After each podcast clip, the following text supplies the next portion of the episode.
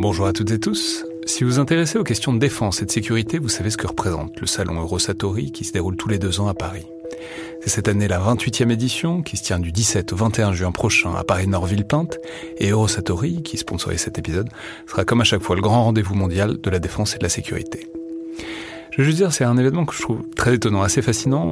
J'y suis allé pour la première fois il y a deux ans pour l'édition 2022. Et euh, vraiment, si vous vous demandez ce qui se fait dans le monde militaire et en matière de sécurité, c'est là qu'on peut voir les dernières tendances, depuis les plus grandes geekeries et les innovations du moment, jusqu'aux grands équipements du futur pour les armées et les forces de sécurité en France et dans le monde. Bref, si vous intéressez de près à ce monde-là, c'est le moment de vous inscrire pour ce qui sera la plus grande édition de l'histoire du salon, avec plus de 1900 exposants et 60 000 visiteurs, vous pouvez le faire en allant sur eurosatori.com.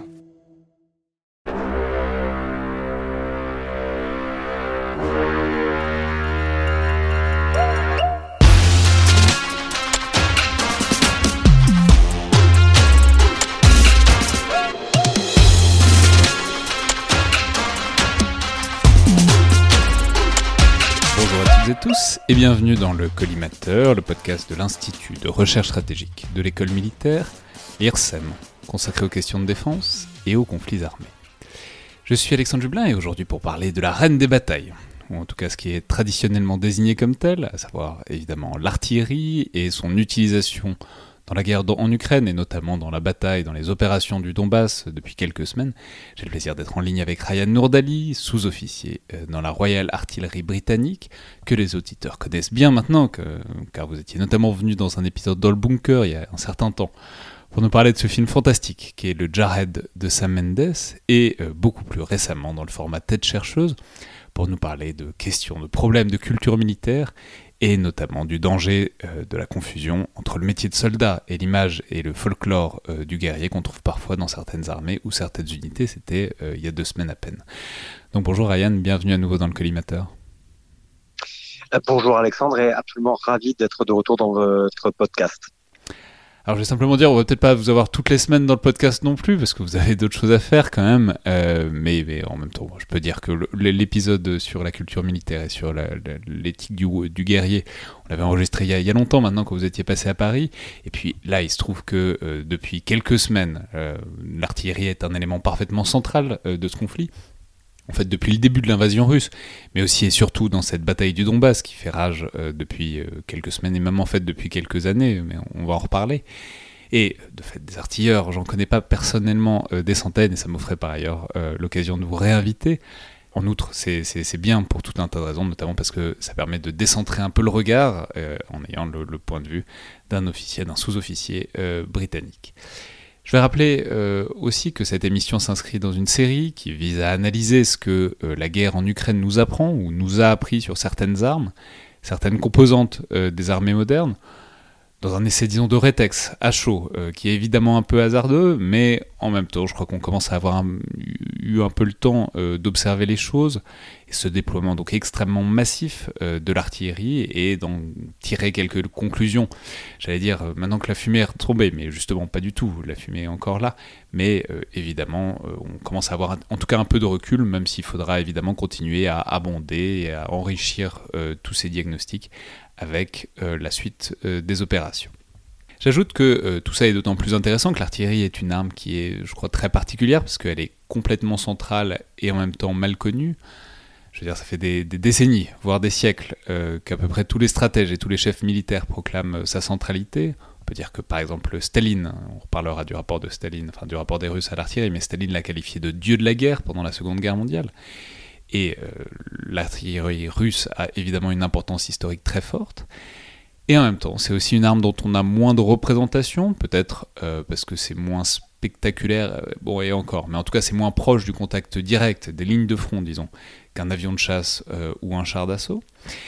Et donc, Ryan, j'aurais aimé commencer, disons, par un effort de définition très simple sur ce qu'est l'artillerie, évidemment. Alors, bon, c'est pas facile, personnellement, quand on me pose la question, je dis que l'artillerie, ça veut dire des gros canons, euh, ce qui est probablement pas faux, mais on peut sans doute aller un peu plus loin peut-être. Euh, donc voilà, qu'est-ce que c'est que l'artillerie? Quel type d'arme est-ce que c'est? Et puis on va en reparler, mais où est-ce que ça commence et où est-ce que ça finit? Alors, où est-ce que ça commence, où est-ce que ça finit? Euh, C'est très intéressant parce que vous, vous avez pris l'angle de l'équipement. je vais revenir là-dessus quand on va revenir sur la sur la question de de la définition proprement parler. Mais je pense qu'il est important en fait de revenir un peu sur l'histoire de l'artillerie. Euh, c'est effectivement une arme centrale. Euh, les historiens euh, diront même qu'elle est peut-être même centrale dans la construction des États-nations, euh, que ce soit en Europe ou même d'ailleurs dans les dans les empires musulmans, où elle a énormément aidé en fait à, à la mise en place d'un pouvoir central qui était qui était qui était fort. Alors ça, je peux le dire euh, tout à fait, c'est absolument pas notre sujet, mais je vais faire une parenthèse d'une seconde. C'est une grande théorie, euh, je suis un peu historien de l'artillerie à l'époque moderne, c'est une des grandes théories, c'est que globalement, l'artillerie, les canons, ça coûtait tellement cher que euh, ça a imposé d'avoir des organes, disons, centralisés militaires pour à la fois les faire produire et en même temps gérer, distribuer le stock, ce qui n'était pas forcément le cas auparavant dans la guerre médiévale. Mais bon, on n'est pas sur des débats, enfin, c'est pas le débat central pour l'Ukraine aujourd'hui. Voilà, ce n'est pas du tout le débat central. Mais euh, il y a quelque chose, il y a une permanence en tout cas chez, chez l'artillerie, c'est qu'on va on va parler d'armes savantes. Et c'est une arme savante euh, parce que très tôt, elle exige des calculs. C'est une, c'est une arme à longue portée, donc c'est une arme qui, enfin à longue portée par rapport aux autres armes en tout cas. Donc c'est une arme qui très vite va nécessiter tout simplement des connaissances en mathématiques et ça tombe bien puisque bon à l'époque moderne on est effectivement en pleine révolution culturelle plutôt en pleine évolution euh, accélération d'une évolution culturelle. Et donc euh, c'est pour faire des calculs de charge d'azimut d'élévation etc euh, l'arme est savante ceci dit et ça, c'est le point sur lequel j'aimerais, j'aimerais revenir parce qu'en fait, il y a pas mal de choses qui vont dérouler et qui vont être assez pertinentes par rapport à ce, ce dont on va parler euh, au sujet de la Russie et de l'Ukraine c'est que il y a des progrès qui sont faits au 19e siècle en métallurgie euh, et notamment dans les projectiles explosifs et le fait que l'on combine désormais le chargement par la culasse des canons rayés vont euh, provoquer une, un bond énorme, une multiplication en fait de la portée des canons. Il émerge également la nécessité que ces canons soient beaucoup plus loin de l'infanterie qui ne l'était avant, puisque pendant la guerre de sécession, typiquement, les, euh, fusils à, canon rayé euh, portaient à plus de 1000 mètres, et ça permettait tout simplement de, que, l'infanterie s'en prenne à l'artillerie, enfin, aux artilleurs en tout cas. Et donc cet allongement de la portée va donner des, idées à, à, des gens, notamment un lieutenant-colonel russe qui s'appelle euh, lieutenant-colonel Guk, et fait des recherches sur le tir indirect puisque les armes ont désormais une portée qui va au-delà en fait de l'horizon, euh, vers 1880, euh, ce monsieur théorise que l'on peut effectivement tirer sur un point sur une carte. Ça, on peut dire que c'est très important parce que c'est un changement radical au sens où on passe de bon bah voilà, on tire sur quelque chose. Alors évidemment, ça va c'est de plus en plus loin, mais globalement, on voit. Euh, sur quoi on tire. Désormais, bah, c'est beaucoup plus. Donc le tir indirect, on peut dire, c'est simple. Appelons ça un tir en cloche, quoi. On tire en l'air et on sait à peu près où ça retombe. Et désormais, les performances sont telles que euh, ça peut être extrêmement loin, bien au-delà de, la vue, disons, du, champ de vision de ceux qui opèrent euh, les canons. Alors, il faut tout, toute proportion garder à ce sujet. Le tir en cloche existe depuis plus longtemps que cela, avec les mortiers, qui tiraient notamment sur les, euh, sur les forteresses et qui tiraient bah, sur des cibles qu'ils ne voyaient pas, puisqu'ils tiraient à l'intérieur des murs euh, des forteresses qui étaient assiégées. Et de même, cette artillerie à longue portée n'enlève pas du tout l'artillerie directe qui continue d'exister. Hein. Le, le, fameux canon de 75 français est une arme à tir direct. Et même durant toute la Seconde Guerre mondiale, l'artillerie anti-char est une arme à tir direct. C'est un canon que l'on cache sur une route, dans une impasse ou quelque chose comme ça pour, faire, pour tendre des embuscades au char. Et, et il tire à très courte portée mais euh, il y a un, changement. On bascule vraiment, et surtout avec la, la, Première Guerre mondiale et la guerre de tranchées. L'artillerie, effectivement, bascule dans une nouvelle ère, l'ère du tir indirect. Euh, ça commence avec, avec la guerre des bourgs, d'ailleurs. Hein, ça se généralise vraiment en 14-18. L'artillerie devient effectivement la reine des, batailles. Avec, elle cause, grosso modo, 75% des, portes, des pertes pardon, euh, des, des deux guerres mondiales. Mais ça implique quelque chose. Euh, ça implique en fait trois choses. La, la, la première chose, c'est qu'effectivement, la cible et au-delà de l'horizon, comme je l'ai dit. La deuxième chose, c'est que cela va nécessiter en fait des observateurs avancés. Si les servants de la pièce ne voient plus leur cible, il faut que quelqu'un proche de la cible, en tout cas à portée visuelle de la cible, la trouve simplement et relève les coordonnées. Et la troisième chose, c'est que ces fameuses coordonnées, il va falloir qu'elles soient transmises. On tombe donc effectivement sur la nécessité aussi qu'il y ait des lignes de communication entre euh, les canons, un poste de commandement qui va contrôler tout, ce processus et les observateurs. Et donc l'artillerie, c'est une arme qui est réseau-centrée depuis le début du XXe siècle. C'est un système de systèmes d'armes. Et c'est à la fois sa force et sa faiblesse. Et dans le conflit qui euh, actuel en fait en, Ukraine, les implications en fait de ces, de ces trois choses ont des conséquences. Mais alors si on peut revenir euh, juste une seconde sur la définition dont, on avait commencé à partir, et sur le matériel. Je, vais vous relancer quand même sur le matériel, parce que moi j'aime bien. Euh, bon, par exemple, prenons un char d'assaut. Euh, un char d'assaut, on en parlait il y a quelques semaines avec Johan Michel et Michael Shurkin, mais à bien des égards, bon, c'est un gros canon qui est monté sur une plateforme blindée.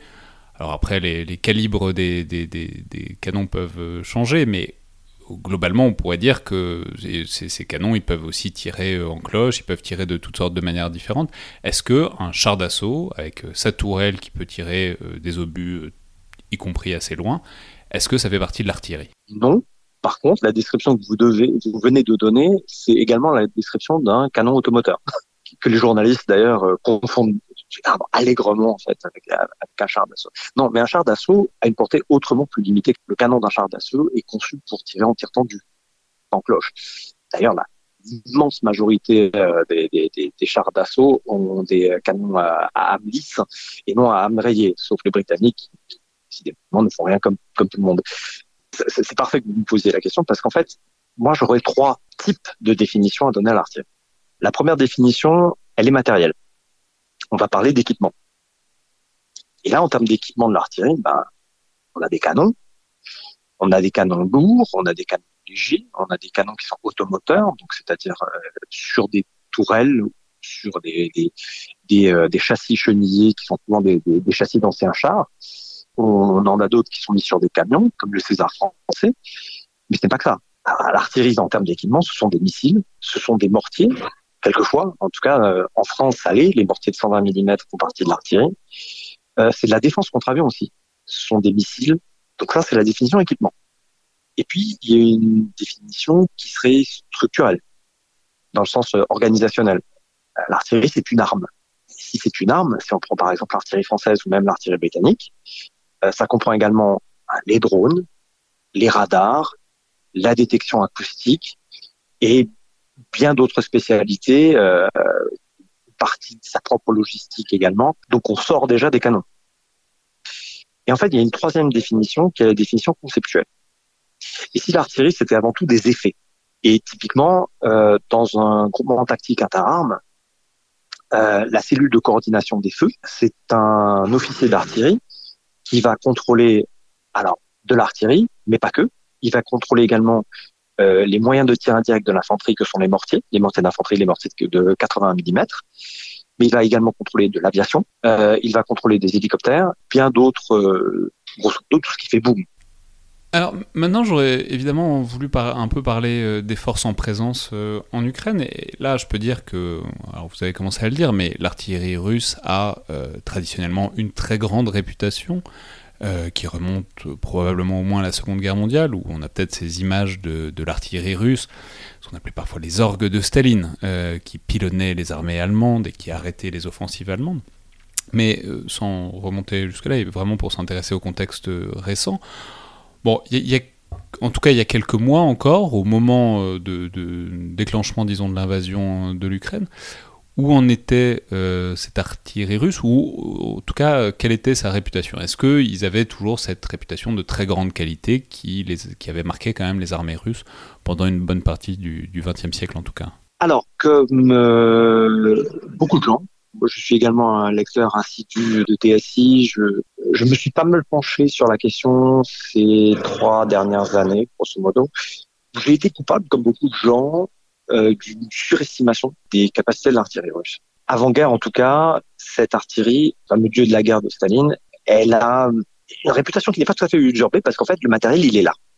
Il y a énormément de, pièces, donc il y a un surnombre euh, il y a un avantage en portée. Alors ce n'est pas un avantage en portée à matériel équivalent, c'est-à-dire en fait typiquement un canon automoteur russe de 152 mm, comme un 2S19, n'a pas de portée grandement supérieure, n'a tout simplement la même portée qu'un automoteur blindé du même type euh, comme les AUF-1 français ou comme les AS-90 britanniques. Euh, l'avantage de la portée de l'artillerie russe réside vraiment dans euh, ces systèmes de lance-roquettes et notamment de lance-roquettes sur sur des châssis mobiles.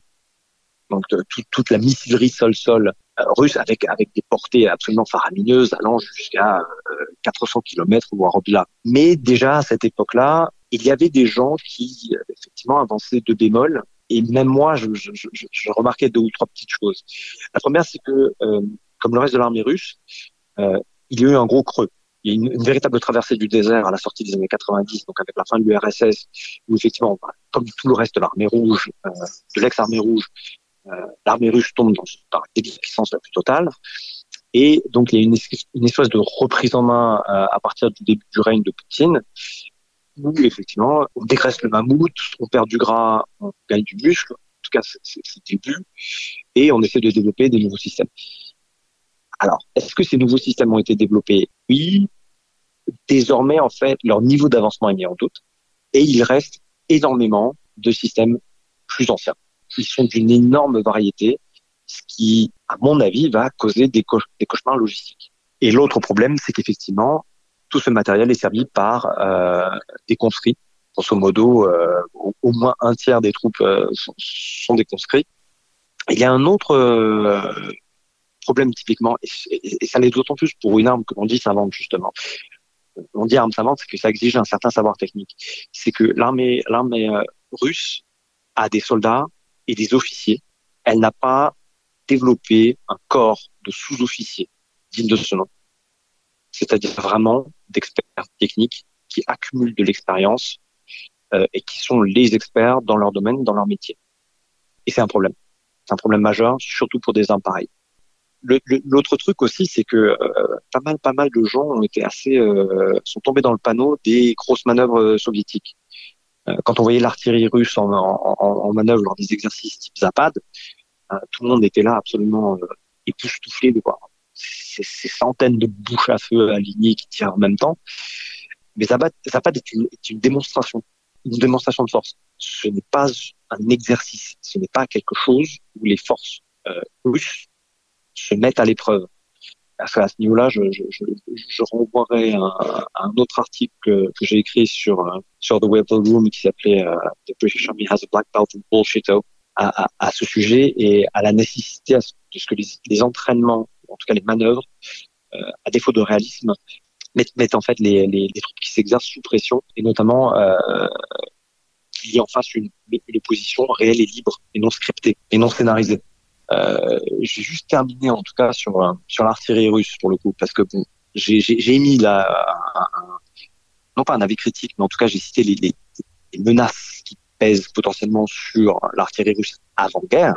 Il faut comprendre que bon l'artillerie russe, elle est à l'œuvre dans le Donbass depuis 2014. Euh, Et les rapports qui en revenaient euh, étaient assez alarmistes quant à leur efficacité. C'est-à-dire qu'en fait, l'artillerie russe se montrait redoutablement efficace sur le euh, sur le front du Donbass durant la guerre la guerre de position qui, est, qui a duré de 2014 à 2022. Et euh, je discutais énormément avec des euh, gens qui sont autrement plus experts que moi sur la question, dont pas mal de Finlandais, sur Twitter, puisque je, j'étais assez curieux de tout ce qui est temps de réaction de l'artillerie russe, en combien de temps ils peuvent frapper, etc.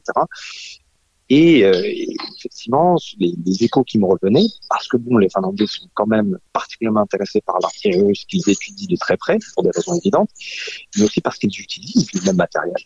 Une bonne partie de l'artillerie finlandaise, c'est du matériel russe. Donc, euh, l'artillerie russe ne faisait pas montre d'inefficacité.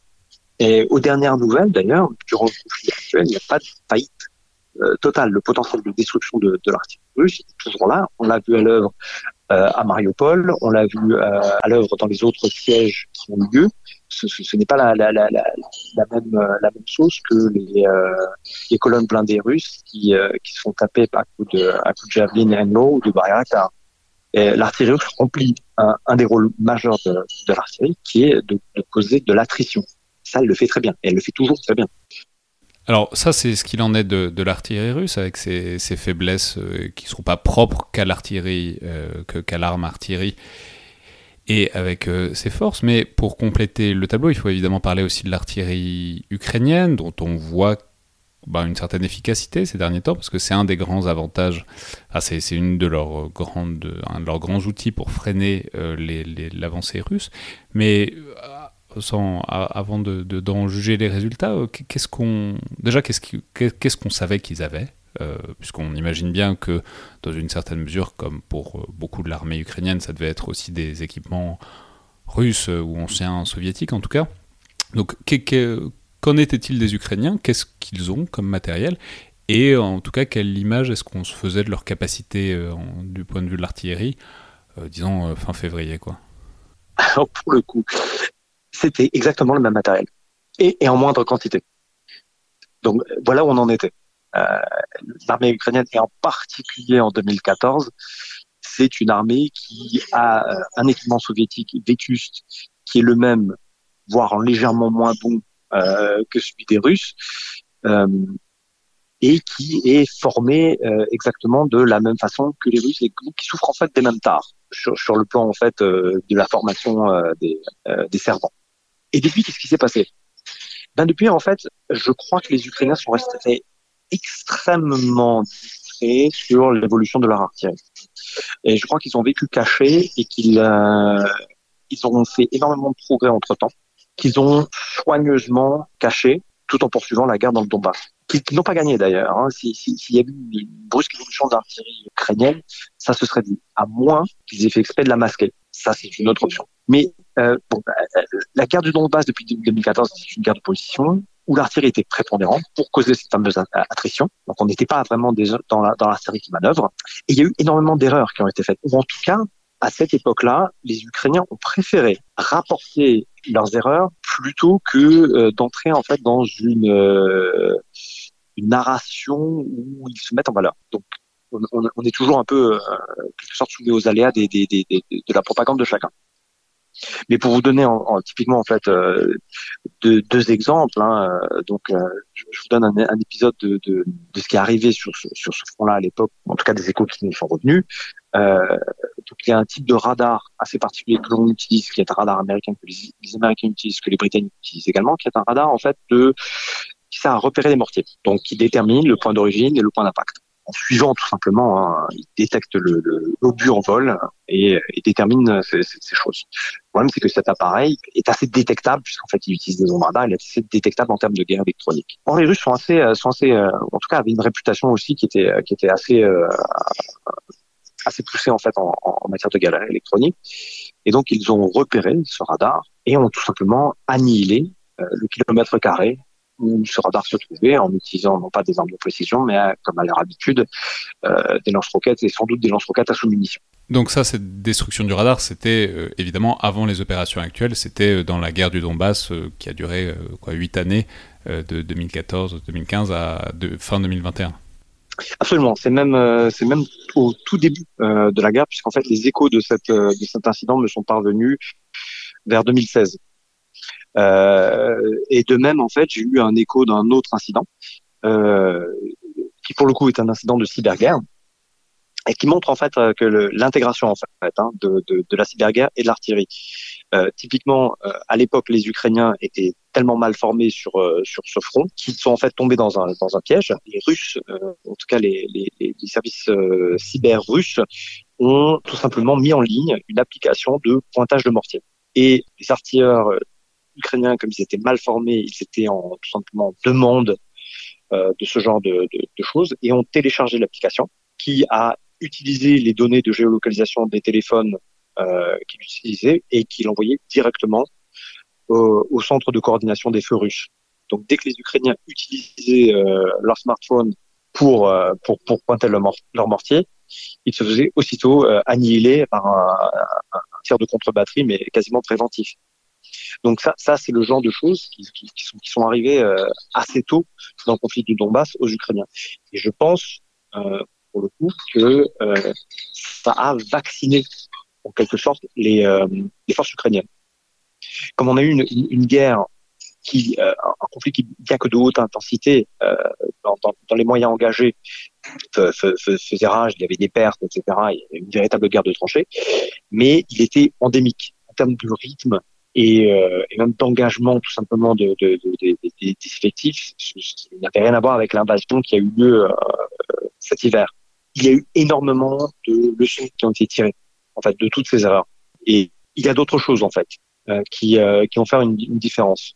Alors, là, je parle plus pour l'armée ukrainienne en, en, en, général, mais euh, les, les, forces armées entre 2014 et 2021 n'ont rien à voir en fait avec euh, les forces armées ukrainiennes maintenant avec la, levée en masse, la mobilisation générale de la, population, on a eu en quelque sorte un bon qualitatif. Il y a eu des gens qui sont notamment plus éduqués et qui ne sont normalement pas tentés par une, qui auraient été dans, une circonstance normale, pas, du tout tentés par la chose militaire, qui se sont retrouvés euh, instantanément sous les drapeaux et ça se reflète dans une forme d'ubérisation de la guerre euh, et de mobilisation en quelque sorte de la startup nation. Or, je l'ai dit, euh, l'artillerie est une arme qui, par définition, depuis le début du XXe siècle, est une arme réseau centrée. Donc, euh, tout cet apport, en fait, va avoir une incidence directe sur le fonctionnement de l'artillerie ukrainienne. Il y a un autre, euh, il y a un autre phénomène, c'est l'aide par les formateurs occidentaux. On voit que les Ukrainiens sont désormais assez différents des Russes dans leur façon d'aborder l'artillerie. Donc il y a eu des changements qui sont également des changements de formation, des changements de doctrine, des changements de structure. En termes de structure, la structure en fait des formations d'artillerie ukrainienne est beaucoup plus éclatée que les grosses formations euh, russes. Les, les Russes opèrent euh, tout simplement des brigades d'artillerie qui ensuite distribuent euh, généralement des régiments d'artillerie à différentes euh, brigades de combat notamment des, des brigades d'infanterie motorisée ou de, de chars, les Ukrainiens opèrent de manière beaucoup plus éclatée. Or, la dispersion, c'est généralement un gage de survie dans, une guerre d'artillerie.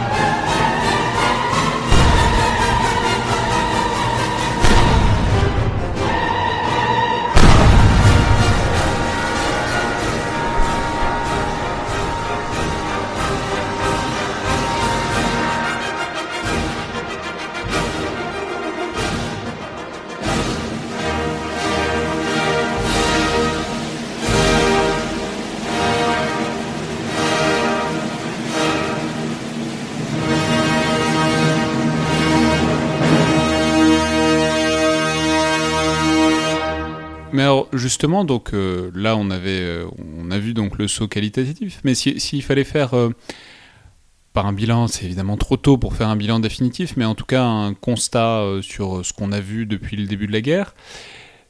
Bon, je, vais le formuler comme ça, de manière un peu lapidaire. Est-ce que quelqu'un a gagné la bataille de l'artillerie en valeur absolue ou peut-être en valeur relative, c'est-à-dire par rapport à ce à quoi on pouvait s'attendre avant-guerre? Dans, dans cette, invasion de l'Ukraine donc depuis fin février Alors je dirais non, mais je dirais qu'en fait le fait que les Ukrainiens, que l'artillerie ukrainienne ait survécu euh, à l'attaque initiale russe euh, tient du miracle et montre qu'en fait en termes de qualité, sa qualité est supérieure à l'artillerie russe. Ceci dit, dans l'absolu, euh, l'artillerie russe est toujours là, toujours efficace et toujours à, garder son potentiel de destruction.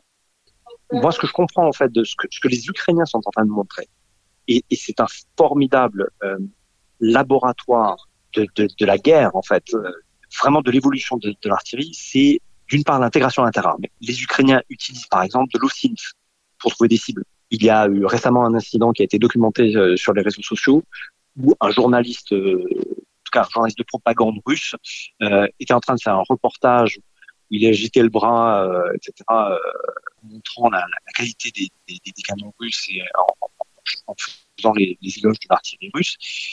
Et il y avait un Ukrainien qui était devant sa télé qui regardait tout ça et qui a fait tout simplement de, de, et qui a trouvé exactement l'endroit où se trouvait le gars. Et là-dessus, bah, tout de suite, tir d'artillerie. Euh, ou encore, il y a euh, l'histoire de, ce, de cet homme qui s'est fait voler euh, son, smartphone ou en tout cas un objet connecté de, de, chez par un soldat russe et qui a tout simplement traqué en ligne, géolocalisé le, voleur, a suivi le voleur qui, qui, bah, qui se déplaçait pas tout seul puisqu'en fait il était avec toute son unité et qui a transmis tout simplement les coordonnées à, l'artillerie ukrainienne. Donc il y a cette intégration là et puis euh, surtout moi, ce qui m'étonne surtout, c'est les forces ukrainiennes en général, mais chez dans, l'artillerie en particulier, c'est qu'elle est, euh, est en train d'évoluer. À, l'heure où nous parlons, elle évolue très rapidement et, elle n'a pas fini sa mue. Elle est en plein dedans, en fait. Il y a eu aussi la guerre de Nagorno-Karabakh, où il y a eu un, véritable réveil des états-majors sur l'importance de l'artillerie et de sa coordination avec les drones et la guerre électronique. Euh, on a vraiment tendance à, oublier. Euh, tout ce qu'on a vu, c'était les Bayraktar euh, et des images de Killcam parce que c'est quand même spectaculaire. Mais avant cela, les Azerbaïdjanais ont saturé le champ de bataille en en termes de, guerre électronique et ont tout simplement aveuglé les Arméniens avant. non seulement ils les ont aveuglés, mais ils ont aussi utilisé la guerre électronique pour faire tout simplement du, du repérage, de la localisation, ce qu'on appelle euh, direction and range finding. Donc en utilisant tout simplement, en repérant les signaux radio, on peut trouver par exemple les, postes de commandement.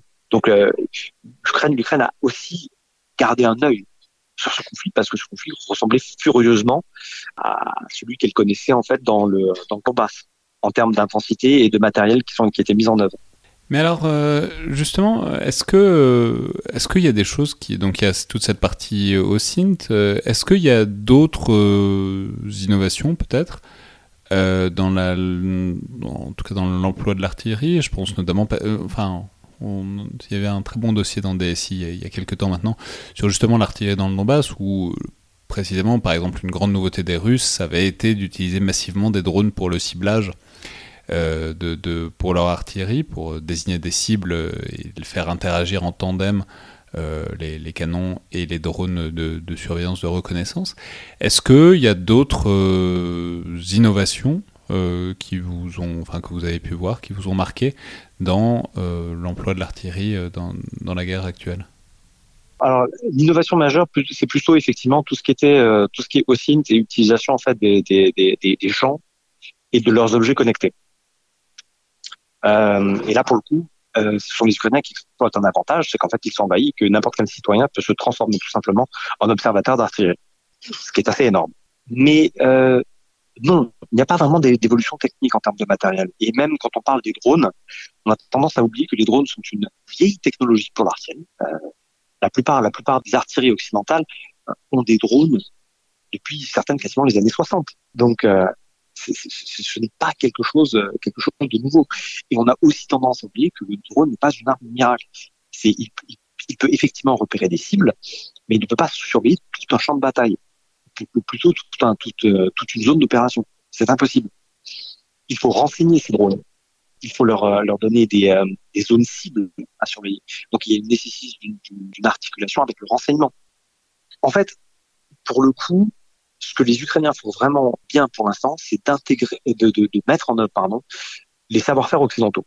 Et typiquement, c'est pour, beaucoup de, formateurs occidentaux, c'est assez rafraîchissant. Après euh, 20 ans à faire de la contre-insurrection et à essayer de former des populations ou en tout cas des soldats issus de populations qui, euh, souvent, n'étaient même pas forcément lettrés ou alphabétisés, ou en tout cas qui avaient des lacunes, qui n'étaient tout simplement pas intéressés pour apprendre des armes plus complexes. Alors justement sur ce soutien occidental, alors c'est quelque chose dont on a beaucoup parlé, pour la France c'est les canons César qui seraient livrés, alors après combien? C'est une question parce que déjà que la France, on n'a pas des, des, des, wagons, euh, des, camions César, donc euh, il faut voir combien ils pourraient en livrer. Mais en tout cas, il y a, y a des canons américains, les, M, les M777, euh, peut-être des canons, euh, des canons suédois ou, britanniques. Et euh, évidemment, ce qui va avec, c'est toute une partie d'instruction où apparemment il y aurait un certain nombre de soldats ukrainiens qui seraient en train de se former ou qui se seraient déjà formés dans des bases occidentales en Europe et qui serait sur le point, ou qui serait déjà revenu sur le front en Ukraine pour appliquer ses savoirs au, matériel et le faire avec des matériels occidentaux, donc changer en quelque sorte de paradigme, c'est-à-dire des vieux matériels soviétiques, voire russes, passer à des matériels occidentaux, ce qui, bon, on peut dire, c'est des changements parce que c'est pas les mêmes calibres, c'est du 152 contre du 155, c'est anecdotique, mais mine de rien, ça fait que du coup, c'est pas les mêmes obus, c'est pas les mêmes projectiles. Donc simplement, qu'est-ce qu'on peut attendre de ça? C'est-à-dire, est-ce que c'est un saut qualitatif euh, énorme Les armes, les, pièces d'artillerie qui pourraient être fournies à l'Ukraine par, euh, disons, le bloc occidental euh, par rapport aux armes russes? Ou est-ce que c'est plus une question de, justement d'être capable de continuer les flux logistiques, c'est-à-dire de continuer à avoir bah, les, munitions dans, euh, qui pourraient donc être fournies par les Occidentaux, parce qu'évidemment on se doute bien que ça va être difficile de produire des munitions pour euh, les vieux matériels russes dans les circonstances actuelles et euh, je pense qu'en fait les forces armées ukrainiennes ont démontré justement leur, capacité d'adaptation. Surtout, comme je l'ai dit, il y, a eu, cette injection en fait de, de, de, de, de 109 dans, à travers la mobilisation générale. Et quand je dis 109, je, je, parle également encore une fois de gens qui sont curieux techniquement, mais surtout qui n'ont pas d'a priori. Euh, il y a un, mélange euh, qui, est en train de marcher, qui est en train de détonner chez, les Ukrainiens, c'est celui des vétérans formés à la soviétique, mais dont certains ont effectivement l'expérience du feu, euh, que ce soit en Afghanistan ou au Donbass, et effectivement toute une jeune génération qui est patriote aussi, mais qui a des compétences euh, techniques et même une éducation qui qui, euh, qui leur permet euh, d'aborder typiquement une formation à l'occidental avec un regard neuf et de et de l'accepter sans rechigner, sans traîner des pieds. Euh, sans faire de résistance tout simplement. Et euh, euh, pour le coup, c'est la combinaison de cela et du matériel occidental qui va qui, pourrait changer la donne. Dans toute autre circonstance et dans, dans, dans, dans, dans un autre conflit, je dirais que cette greffe est une mauvaise idée. C'est-à-dire que d'envoyer du matériel, du matériel occidental à une armée qui, qui, qui n'est pas formé, etc., ben, ce, ce, ce n'est pas une bonne idée. Et on l'a vu euh, lors des guerres contre la terreur où on a laissé du, du matériel euh, à des armées, écrit une dépendance logistique d'ailleurs. Euh, tout cela pour enlever effectivement leur vivres euh, après un bout de temps euh, et les laisser se débrouiller avec du matériel pour lequel il n'y avait plus de pièces de rechange, plus de munitions et de les voir s'écrouler, que ce soit euh, l'armée irakienne face à l'État islamique début du, du, du de, l'expansion de l'État islamique, ou que ce soit l'armée afghane face au, face au Taliban l'été dernier. Mais pour les Ukrainiens, c'est différent. Et cette histoire de formation euh, occidentaux, eh ben, ce n'est pas nouveau. Euh, la formation des soldats ukrainiens par des occidentaux, c'est quelque chose qui a lieu depuis plus longtemps que ça. Euh, depuis euh, les années 2014, il y a, que ce soit en Roumanie ou en tout cas aux frontières de, l'Ukraine, il y a des gens qui, des, forces armées occidentales qui forment les Ukrainiens. Donc là on voit bien les capacités ukrainiennes qui sont ce qu'elles sont et qui risquent de monter en puissance si on, peut-être, euh, pour, terminer, si on essaye de passer peut-être à un degré plus fin, alors évidemment on n'est pas sur le terrain, donc c'est très difficile de savoir précisément ce qui se passe, mais euh, simplement, est-ce que, c'est-à-dire, on voit bien que malgré tout, malgré l'aide que peuvent fournir euh, les États-Unis, la France, qui euh, enfin, d'autres encore, euh, à l'Ukraine, le volume de feu, le volume de bouche à feu est quand même assez déséquilibré. Les Russes en ont énormément par rapport aux Ukrainiens, quoi qu'il arrive. Est-ce que, dans une certaine mesure, peut-être la précision, la qualité accrue, en tout cas, des armes euh, qui leur seraient fournies, peut permettre d'accentuer, enfin, de, diminuer ce, décalage? Ou est-ce que, bon, dans une certaine mesure, malgré tout, euh, ce qui fait la différence dans l'artillerie, c'est quand même la quantité, la, masse qu'il est possible de déployer, et que donc il y, a, en quelque sorte un plafond aux améliorations possibles pour euh, les performances ukrainiennes en matière d'artillerie? Alors, euh, euh c'est très intéressant. Si l'on si prend en fait euh, le, le, le, duel d'artillerie, ça existe. Hein, c'est vraiment quand, quand les artilleries s'affrontent et non pas quand quelque chose de complètement différent s'occupe de l'artillerie adverse et, vice versa. quand, quand, quand on pense à un duel d'artillerie, il faut exactement penser à un, duel de western léonien. C'est à celui qui tirera le plus vite et de manière la plus précise possible. Et typiquement, ce qui va faire la différence entre les deux, ce n'est pas la rapidité des servants de pièces, c'est la fameuse boucle OUDA qui a été euh, inventée par Boyd. Si on a une boucle OUDA plus rapide que celle de l'adversaire, ou si on arrive à euh, rompre ou à, en tout cas déranger cette la boucle de l'adversaire, on prend l'avantage avant même de tirer. Alors, boucle OEDA, je, je, vais quand même le rappeler une seconde, c'est donc un concept donc de John Boyd qui était un pilote de chasse, ça a été notamment appliqué pour beaucoup pour l'aviation. C'est euh, quatre étapes d'un processus de tir, c'est observer, orienter, décider et agir au ODA. Euh, donc c'est et c'est bon une idée qui est bon assez intégrée dans les doctrines notamment occidentales que plus cette boucle ODA est rapide, plus on a un avantage euh, de, en tout cas plus on, a l'avantage de la rapidité quoi. Absolument, c'est ça. Et euh, l'autre terme que nous utilisons en fait euh, nous autres anglophones, c'est le euh, sensor to shoot to link. Donc typiquement le lien entre le capteur et le tireur. Euh, ce lien doit être le plus court possible pour qu'effectivement, à partir du moment où on repère quelque chose, une cible, que ce soit l'artillerie adverse ou autre chose, bah, le, tireur, donc qui est, qui, est, tout simplement la pièce d'artillerie elle-même, tire au plus vite.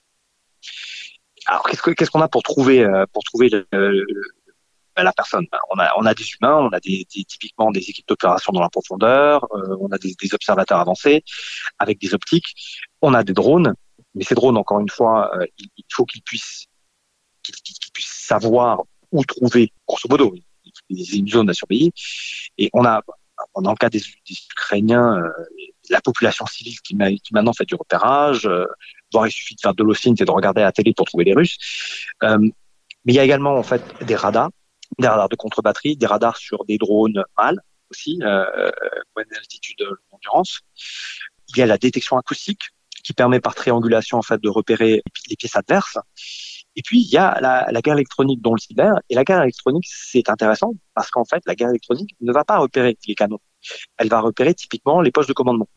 Et là, se pose la question qu'est-ce qu'on veut détruire? Est-ce qu'on veut détruire le canon? Et dans ce cas-là, effectivement, on sape le potentiel de l'adversaire. Est-ce qu'on veut, on veut détruire le, euh, le, poste de commandement? Et euh, dans ce cas-là, effectivement, on arrête les tirs et on handicap à long terme, puisqu'en fait, on tue euh, du personnel qui, du personnel gradé, qui, sont des commandants et, qui ont de l'expérience.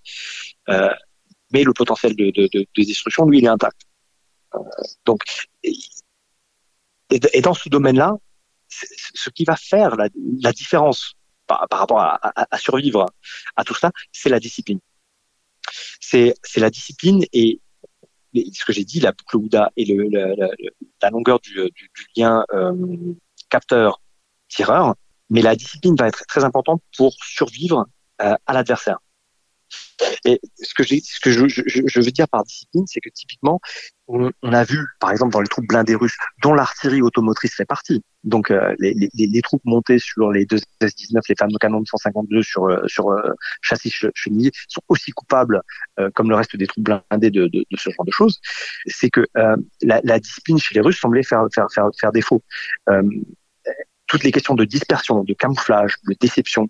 On les voit, par exemple, euh, avancer en colonne parce qu'en fait, ils ont peur de se perdre, euh, avancer tout rapprocher parce qu'en fait, ils ont peur de perdre contact avec le, le, le véhicule de devant.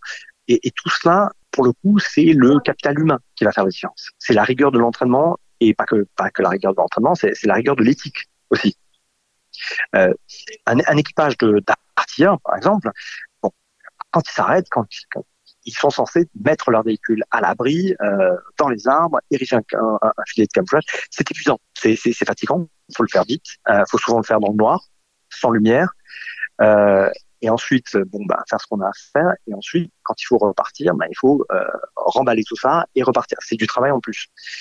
Et ça, c'est beaucoup plus difficile de le demander à un construit qu'à un professionnel.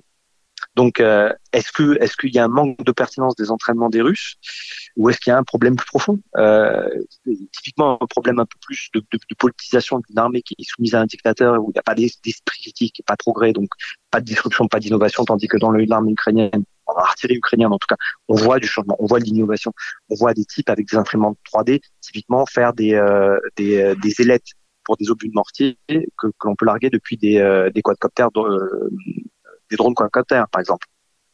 Euh, il va y avoir une différence typiquement entre une artillerie qui évolue ainsi et une artillerie où les chefs sont choisis pour leur loyauté politique et où l'efficacité n'est que de façade à travers des exercices, comme j'ai dit, des manœuvres comme Zapad, où il s'agit de se faire bien voir par le dirigeant, d'impressionner un peu le, dirigeant d'à côté, typiquement comme Lukashenko, mais qui ne sont pas des mises à l'épreuve. En même temps, euh, ce sont des défauts qui ne sont pas forcément absents des armées occidentales. Euh, c'est quelque chose qui, qui, menace quand même. On ne sommes pas exemple de ce genre de, de, euh, de tard.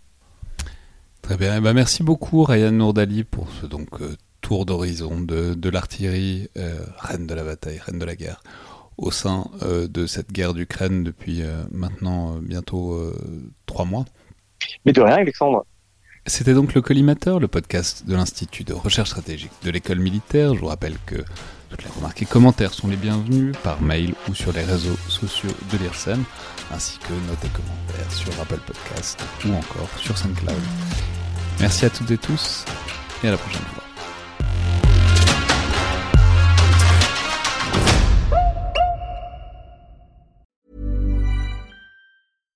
Hi, I'm Daniel, founder of Pretty Litter. Cats and cat owners deserve better than any old-fashioned litter. That's why I teamed up with scientists and veterinarians to create Pretty Litter. Its innovative crystal formula has superior odor control and weighs up to 80% less than clay litter. Pretty Litter even monitors health by changing colors to help detect early signs of potential illness. It's the world's smartest kitty litter.